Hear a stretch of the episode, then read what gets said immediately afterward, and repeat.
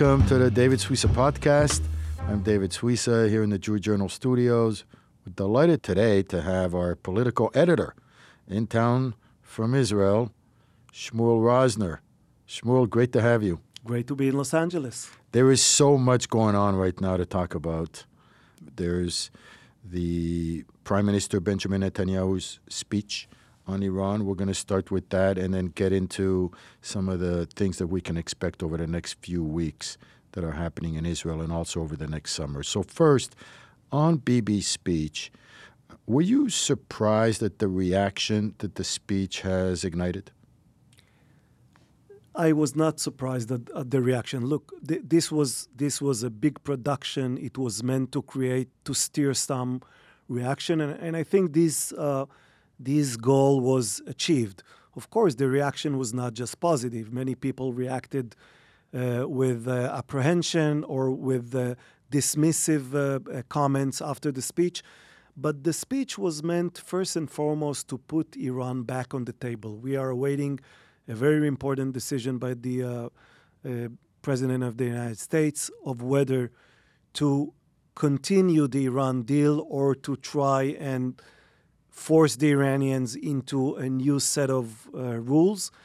And I think it was um, important for the Prime Minister to make sure that this topic is not going anywhere, that this will be the main issue that the world is talking about for, for the next two weeks, and he probably achieved that. It's interesting, though. I, I, I, noticed a kind of a transition where when we first heard the speech, there was like an oh my God moment. Uh, and then in the reaction, there was a lot of commentary that said, well, it's no big news. It's no news. We already knew that they had a, a secret nuclear plan that they ended in 2003. And the fact that they lied. We always knew that they lied. That's the reason we need the deal. That's the reason we made the deal. There's a real sort of effort to sort of downplay the significance of this achievement from the intelligence community in, uh, in Israel. And I've noticed in the last 12 to 24 hours a sort of a comeback, I think, with Bret Stephens' article in the New York Times, the fact that there actually is a good case to make that there was a violation of the JCPOA, of the nuclear agree- agreement that was signed uh, in 2015 by the very fact that they were required to divulge certain information that they did not. So this was the key issue that I've noticed since the speech. Is is this worthy? Was there a violation of the agreement?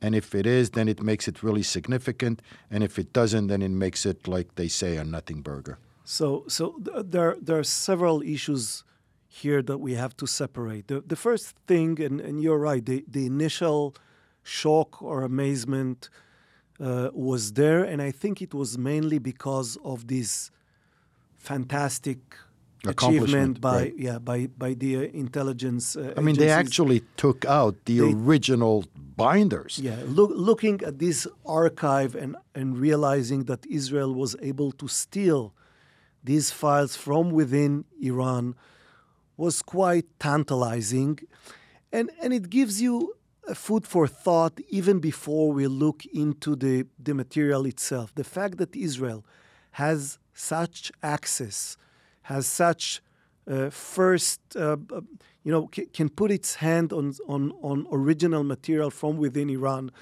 gives you the sense that you must listen to the experts in Israel who tell you that the Iranians might be still cheating. Because Israel probably knows about Iran more than anyone else in the world. And if you needed proof for that, you have it in these files. Now, whether there is violation on the part of Iran depends on your definition of violation. Israel did not present a smoking gun that Iran has some secret site in which it does something that it, it is not meant to do. What it did show is that Iran keeps telling us lies. So people are saying, oh, we, we know that Iran, the Iranians are lying. But if you look at the agreement, the agreement demands that Iran comes clean and gives us a clear sense of what we had, what they had in the past. It never came clean. It never did that. That was the Bret Stephens argument. Exactly. So, so if you say, "Oh yeah, we know that they keep lying. It's not an important part of the deal," then then you go into this issue of whether the deal was worthy of what people were saying about it, or maybe it was a deal that that the American administration and the other partner were so eager to sign that they were willing to Overlook. ignore, to overlook the fact that the Iranians aren't seriously doing everything that they were demanded to do by the by the accords. So again, do we have a smoking gun that the Iranians are moving towards having a nuclear bomb? We don't. But we do see that the Iranians keep keep lying and we do see that Israel has the access by which to make a serious argument that uh, that the Iranians are not playing are, are not being honest with this with this deal. Now, uh, from your sources, what's your take on whether President Trump will back out of the deal? I mean, the deadline is May 12th, correct? The this deadline is, is May 12th, and, and what we've seen with, with Trump in the deal is uh, up until a few weeks ago, it was pretty clear that he was going to pull out.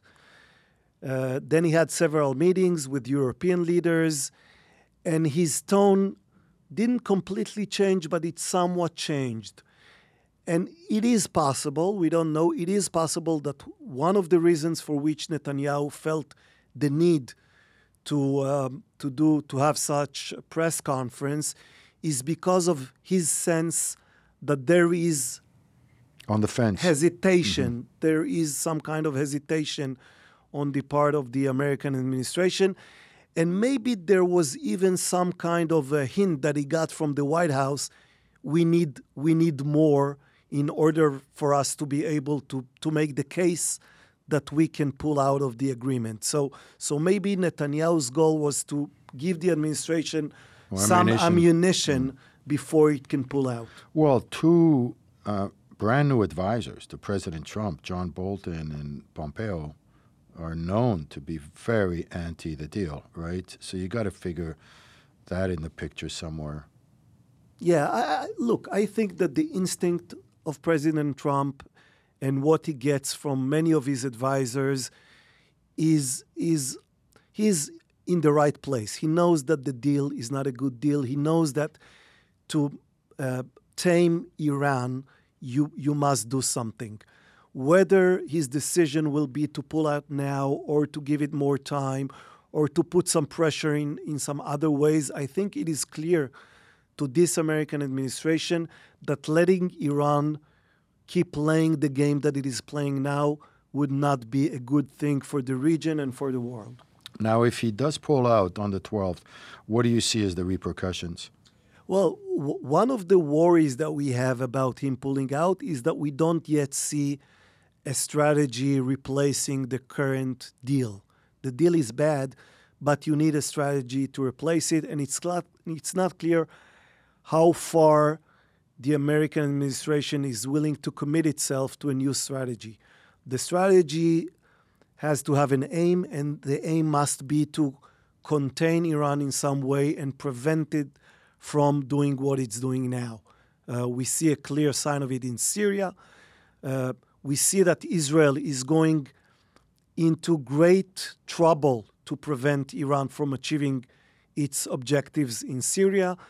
And you have to have uh, such commitment from the American administration to a new strategy before you can have the benefit of a pullout. So if if the US can pressure the Europeans and if they can convince Iran to sign a new deal that includes developing of, uh, of uh, missiles that includes its influence on other regional powers, etc., then you have a new strategy in place, and then you can you can see the benefit of pulling out. If not, then there can be chaos, and and chaos is not good thing for the Middle East. Well, speaking of chaos, I heard an interesting take the other day, which is that if there is an escalation and a confrontation between Israel and Iran, uh, that it's sort of better that Iran is in Syria right now because there's something like the population of Iran is agitating again against its leadership. They're very westernized. Uh, the leadership there does not have popular support. So Israel is better off fighting Iran outside of Iran, in Syria, to sort of try to gain more popular support uh, from Iran. What's what's your take on that? And and do you see an eventuality where you know Iran and Israel just go at it in Syria? Well, there are so many moving parts here. You see this quiet in Syria. You see there are Russians in Syria. The Russians have their own interests, including something that people tend to forget about, but uh, uh, World World Cup that is taking place uh-huh. in Syria in July. The, the Russians in Russia in, June. Yeah, it's taking place in Russia. The Russians do not want the World Cup to be overshadowed by uh, um, war in the Middle East at That's the same time. So there are so many many moving parts. The, the benefit of having Syria is that Israel and Iran, at least for now, don't have to have a, a an all-out war. Mm-hmm. They can fight it out in Syria. They can have this Skirmishes. smaller, yeah, smaller proxy war in Syria. Um, but but but this war is is important because at the end of the day, you'll have one of two situations: either Iran stays in Syria and has serious forces in Syria, and then Israel loses, or Iran backs down, pull out of Syria, and then Israel wins. And, and this is an important battle for both sides. And this is something that the, the great powers, the United States and Russia, will have to, to struggle with. And they will have to eventually decide whether they want Israel and Iran to have this war or whether they want to impose on one of the sides an arrangement that both of them might not like. Now, I'm going to enter a sensitive issue because I'm going to say the T word, uh, Donald Trump. And I read this thing recently and I wrote about it that he's uniquely suited to deal with tyrants because he's sort of a he's a tyrant himself. He understands tyrants who not ideological, but who have a raw passion for power, and that's how the argument goes. Uh, is there any validity to that position that Trump is better suited to deal with bullies than were Obama, for example, or Bush? I, think it is pretty clear that when, if you're an Iranian leader and you have to worry about the American president, you are more worried about someone uh, who might surprise you than about someone who's predictable. Who's predictable. So, if I'm an Iranian leader, I would I would be less worried about President Obama two or four years ago than I am about President Trump. Now, this doesn't mean that President Trump is going to war against Iran. And it also doesn't mean he's going to do the right thing. And it doesn't mean that he's going to do the right thing. The, the, the issue with Trump is that he's you cannot expect what he's about to do. And this is something that worries all parties mm. that have to deal with him. You see it in North Korea, and I think we see it now with Iran. You see it even with the European partners.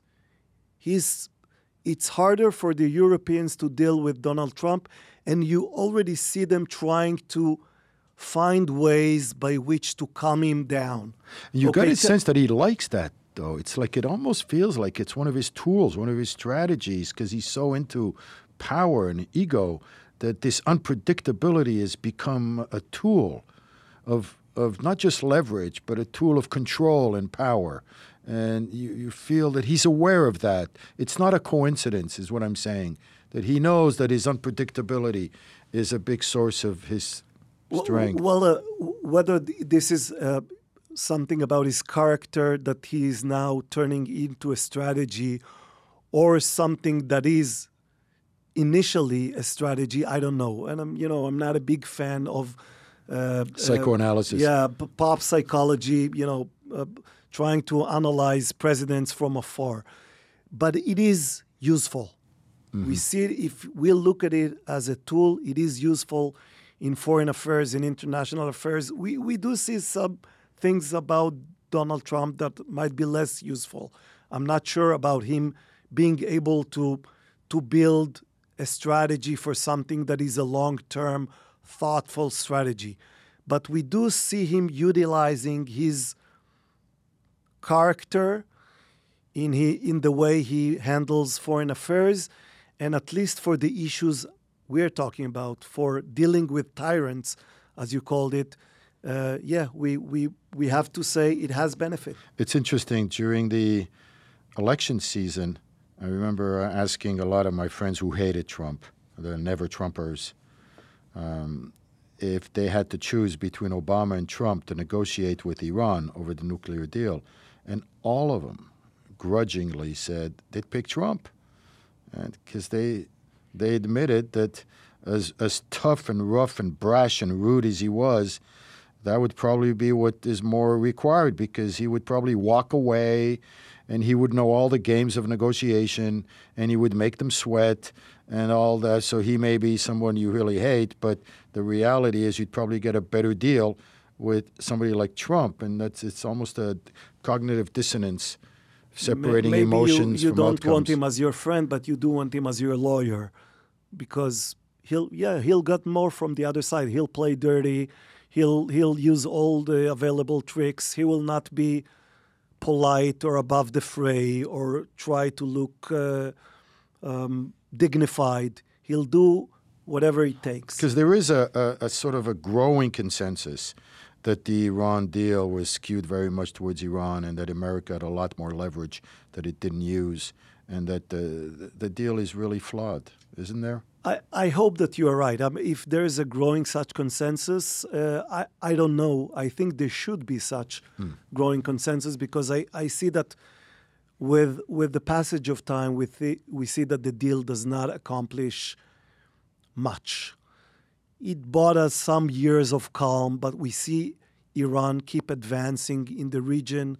We see how Iran is using the quiet that it got from the nuclear deal to meddle in other people's business uh, in other ways. So, so I don't think this deal is is defensible. I think it was not a good deal, and I think that um, it was clear from the get go that the American administration was too eager to get a deal, and hence it was willing to give the Iranians more than they should have been given. Well, I read an analysis gonna be, because it was so focused on that one aspect of slowing down their progress on building a nuclear weapon, and that they allowed so much latitude on everything else that it just added to the chaos and conflagration in Syria, which had a domino effect with the millions of refugees that is now influencing the European landscape.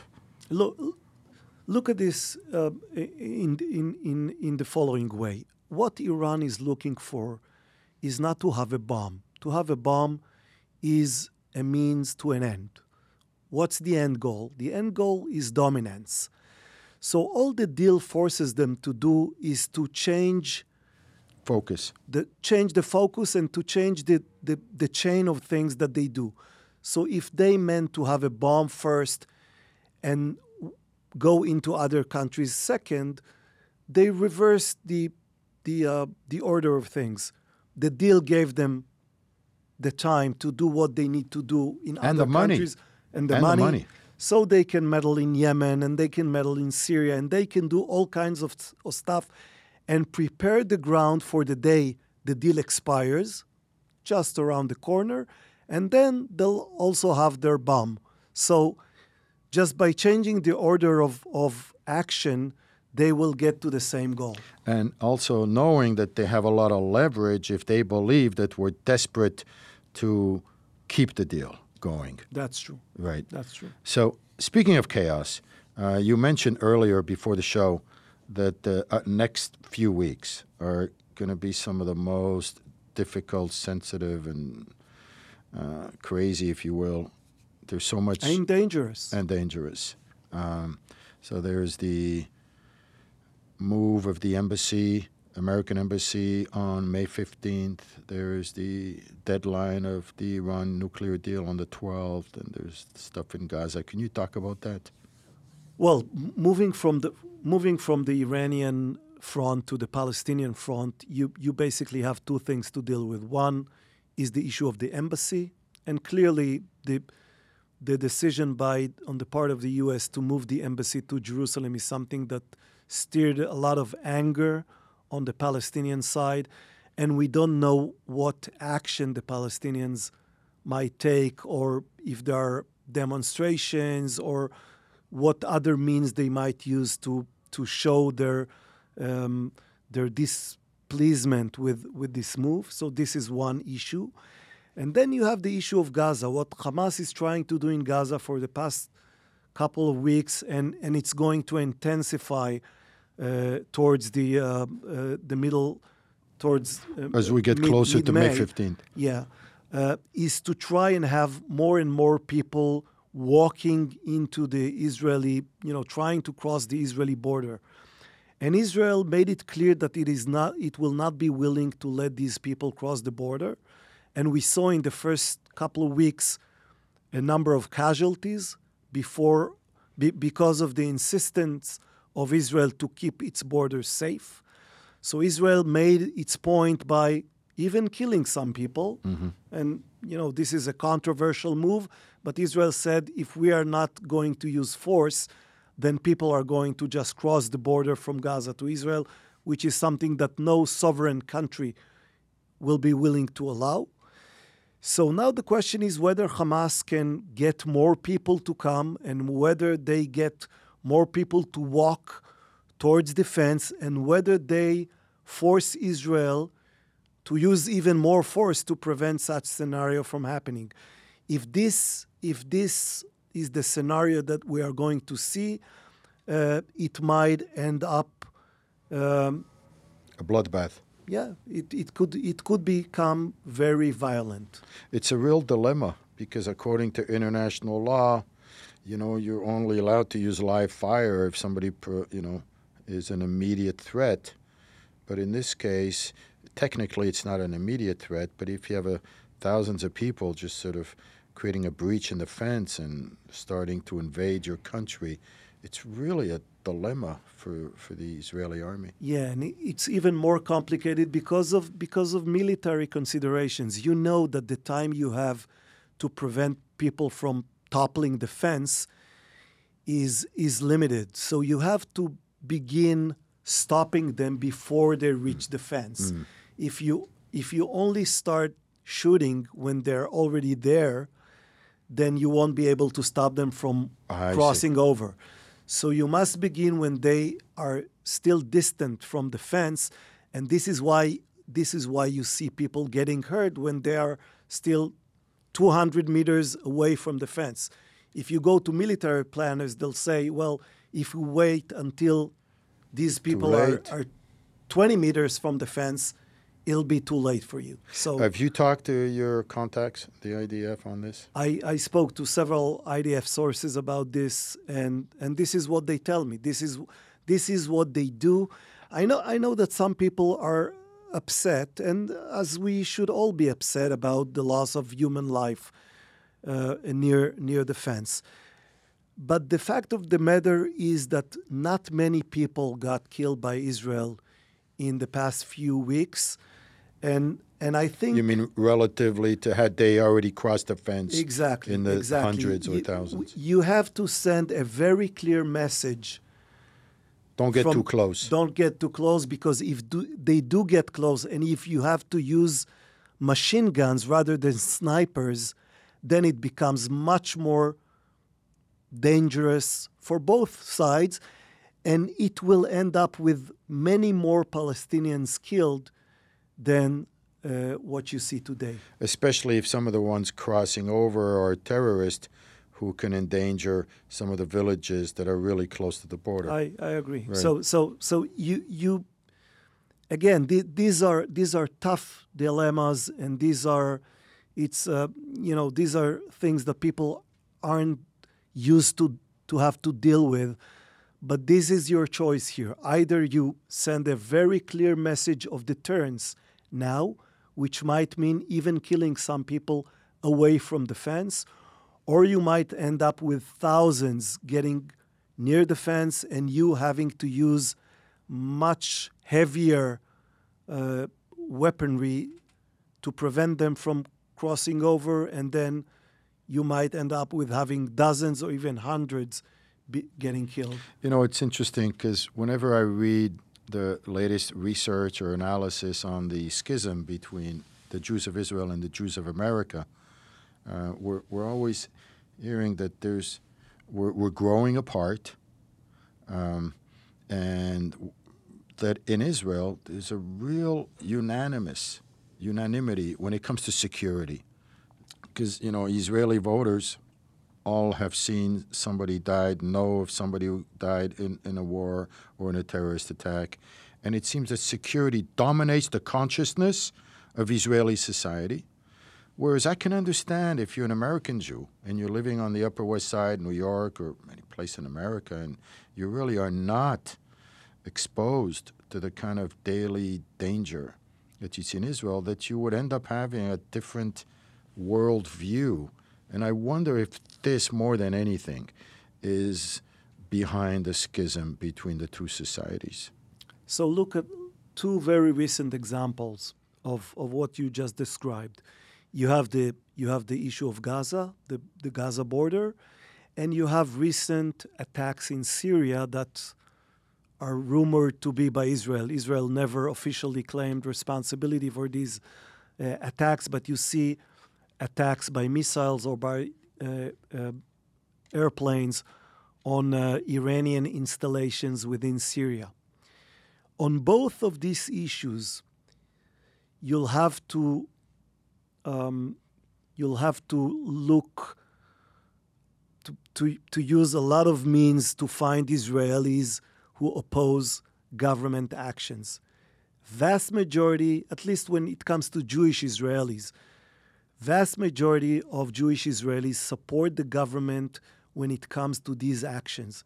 Now, why is that? Because Israelis understand that you know there are issues of policy and you know the occupation and settlements and all these issues we can talk about and we can debate. But when it comes to operation by the IDF that is aimed at keeping Israel safe, this is something we don't have much debate about.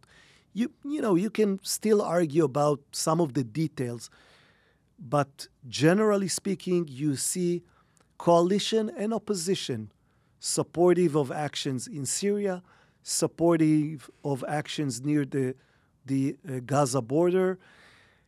And if for some Jews in America, uh, these are actions that are difficult to understand, um, they'll have to try harder to understand why Israel is doing what it's doing because when it comes to taking risks related to security, um, I'll say it bluntly, I don't think Israel is ready to take Jewish American advice. Now, do you think this is also connected to Netanyahu's success? I mean, he's been there for so long now, and the perception that he's really strong at security. Uh, that's because you know at the end of the day, when you criticize the Israeli government, you're also criticizing the Israeli voter, because the voter put him there, put the coalition in power. So h- how do you how do you s- sort of reconcile these these thoughts? Because I know a lot of my Jewish friends who criticize the Israeli government, they don't want to criticize Israelis. Right. But the truth is, is they're one and the same because the, the Israelis voted for Netanyahu. Yeah, it's it's one of the things that that that people here in the United States try to do. It, it's not it's not Israel that we. Uh, it's the government. It's the government of Israel, as if there is such government of Israel that is separate from the people of Israel. The people of Israel are the people who elected the government of Israel. Now, it's true that not all not all Israelis are supportive of the government, although, as I said, on issues, on matters of security, most vast majority of Israelis are supportive of the government. Here's, here's something also that many people here don't understand. When it comes to security and to using military force, Netanyahu is a very cautious leader. Um, he did not go to, he did not initiate wars. He does not use uh, the IDF recklessly. Some people might even argue that he's too reluctant to use the IDF. He did not bomb Iran. He, um, he did not start a war in Lebanon. Remember, the, the last uh, war that was initiated by Israel and became a huge war was the one in Lebanon. That was initiated by Prime Minister Olmert before Netanyahu. Netanyahu is much more reluctant to use force than many of his predecessors. Why do you think that is? Because he's a right wing leader, and the right wing never gets a pass on using force. It's easier for the left to use force, it's easier for the right to make peace. Um, Bibi knows that whenever he uses force, he'll be looked at with uh, uh, warmonger. Yeah, so he's oh, again on on using force. He's reluctant. He's cautious. He's experienced. Um, he does not do it.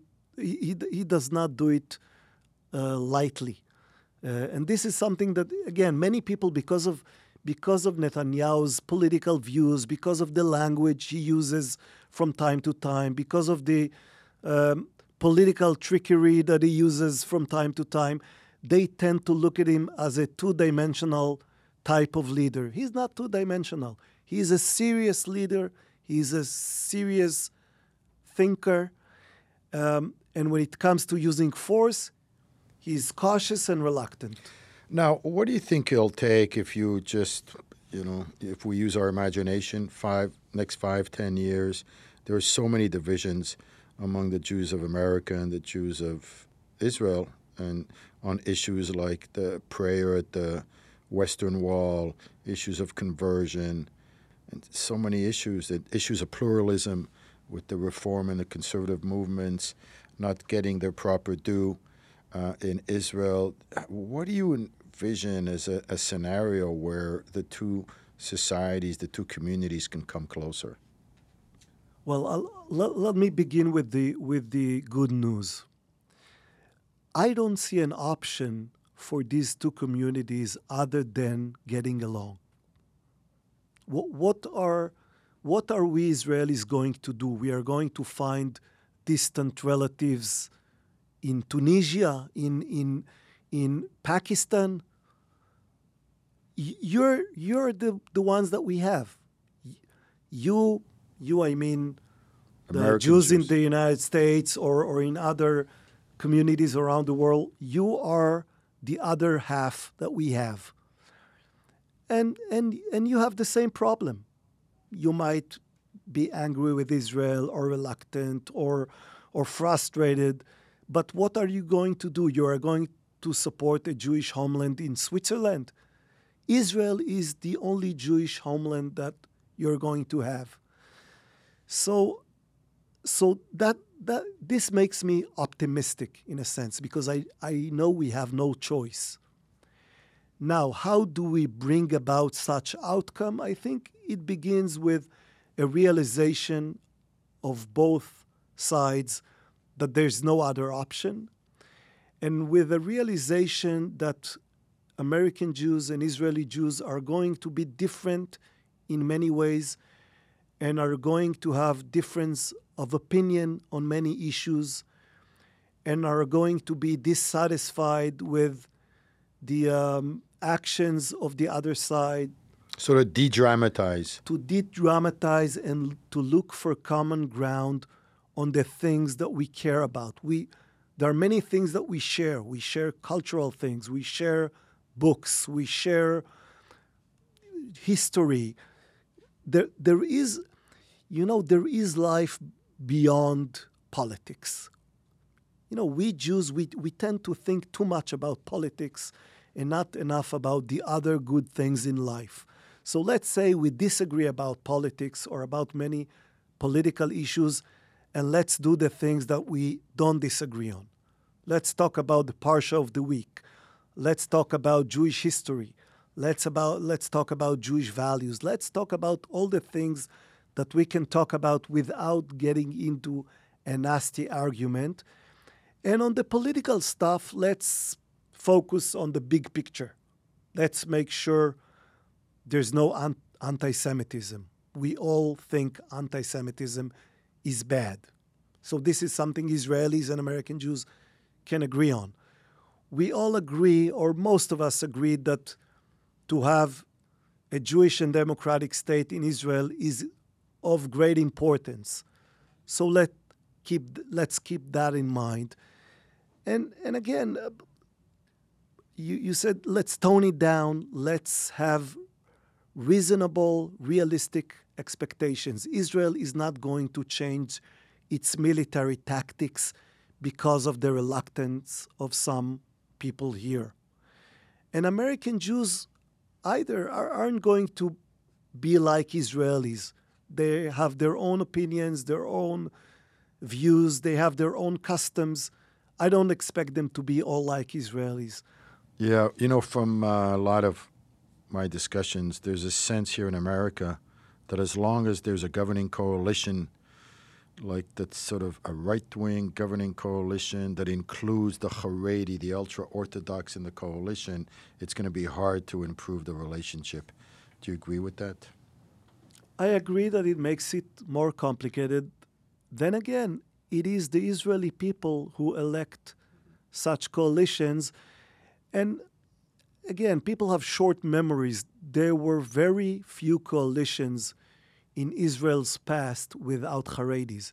It's not as if only when there's a right wing coalition, Haredis are part of the coalition. In, in fact, one of, one of the um, main Haredi politicians, uh, uh, Knesset member Moshe Gafni, just the other day, I heard him on the radio having an interview, and he was frustrated with the coalition over something. And he said, You know what?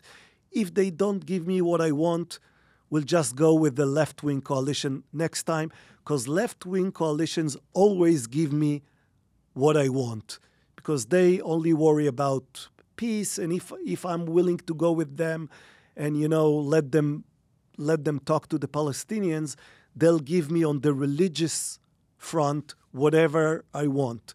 So it's not as if Labor Party coalitions do not give Haredis power. They are willing to trade power for for the things that they care about, and this is that is the meaning of, of, of coalition politics. You have a different system here. It has its advantages and disadvantages. It's much more polarized because you have a two party system, so you're either a friend or an enemy. In Israel, when you build coalitions, you have to learn to live with other people. You have to learn how to maneuver. You have to learn that today's uh, enemy can be tomorrow's partner. So it's, it's a more uh, flexible type of system and it has these uh, disadvantages. Now, the summer coming up, right? There's some important things to uh, to expect in in terms of the coalition. Can you talk about what we can expect the next few months? So, so we were talking about Haredis. Let's let's begin with with the most important issue for the Haredis and one of the most problematic for the coalition. That's the draft of Haredis into the IDF, into military service. It is something that the coalition must deal with because of uh, Supreme Court deadlines. So they must they must have a new new legislation. They must pass some kind of bill, and whether they manage to do it is still up in the air. I don't know. Uh, another issue that is under consideration by the Supreme Court, and hence the coalition must pass the bill, and this is going to be an issue between Israeli Jews and American Jews again, is a new conversion bill. Uh, the government tried to pass a conversion bill about a year and a half ago. It became a hot topic. Netanyahu uh, uh, appointed a committee to talk about this bill for a while before it goes back to the Knesset. but now a bill must be passed because otherwise the Supreme Court is going to give everybody permission to to do conversions in Israel. Um, and the bill that this government is about to pass is probably not one that uh, American Jews are going to, to like.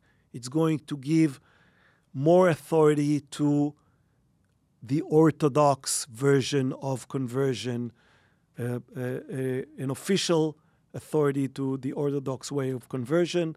And it's going to be a, an issue for the coalition and for Israel diaspora Meanwhile, relations. Bibi is going to try to survive, right? He has possible indictments coming down the pike, and there's talk of possible early elections. What's your take on that? Well, early elections can happen in one of two scenarios: either because the the coalition uh, Can't agree. f- fail fails to deal with one of the topics I I was talking about.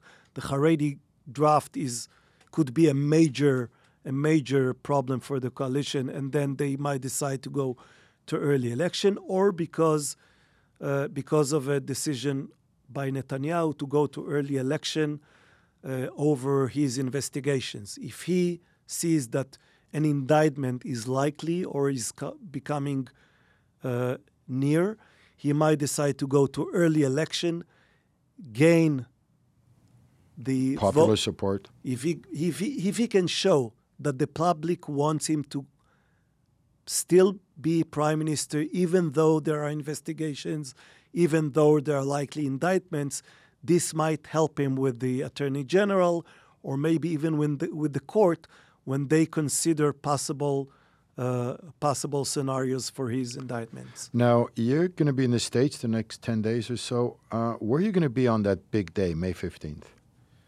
Uh, on Are May you back in 15th, Israel? I'm, I'm going to be in transition between the United States and Israel. That's crazy. Yeah. It's crazy. Because uh, one of the things I want to announce to our listeners is we're going to be trying to be in touch with uh, Shmuel over the next few weeks to get some immediate hot takes as events develop. So we'll. Uh, that's kind of interesting. You're going to be in the air. During, that's like an Well, I, epic I'll, day, I'll isn't have, it? I'll have to look at my calendar and see what the exact time of my flight, but we'll either do it here or, or immediately after I land in Israel. You hope to have Wi-Fi on the flight, but you'll have known about uh, May 12th. So the the decision on the Iran deal, I, I will still be in the United States when, Right. we, when there is a decision on the Iran deal. right? So we'll know about how bad Gaza can be, and the deal on the 12th, and then you know the 15th. So it's going to be an interesting few weeks and interesting summer. Shmuel Rosner, thank you so much for coming in and sharing your wisdom. Always a pleasure.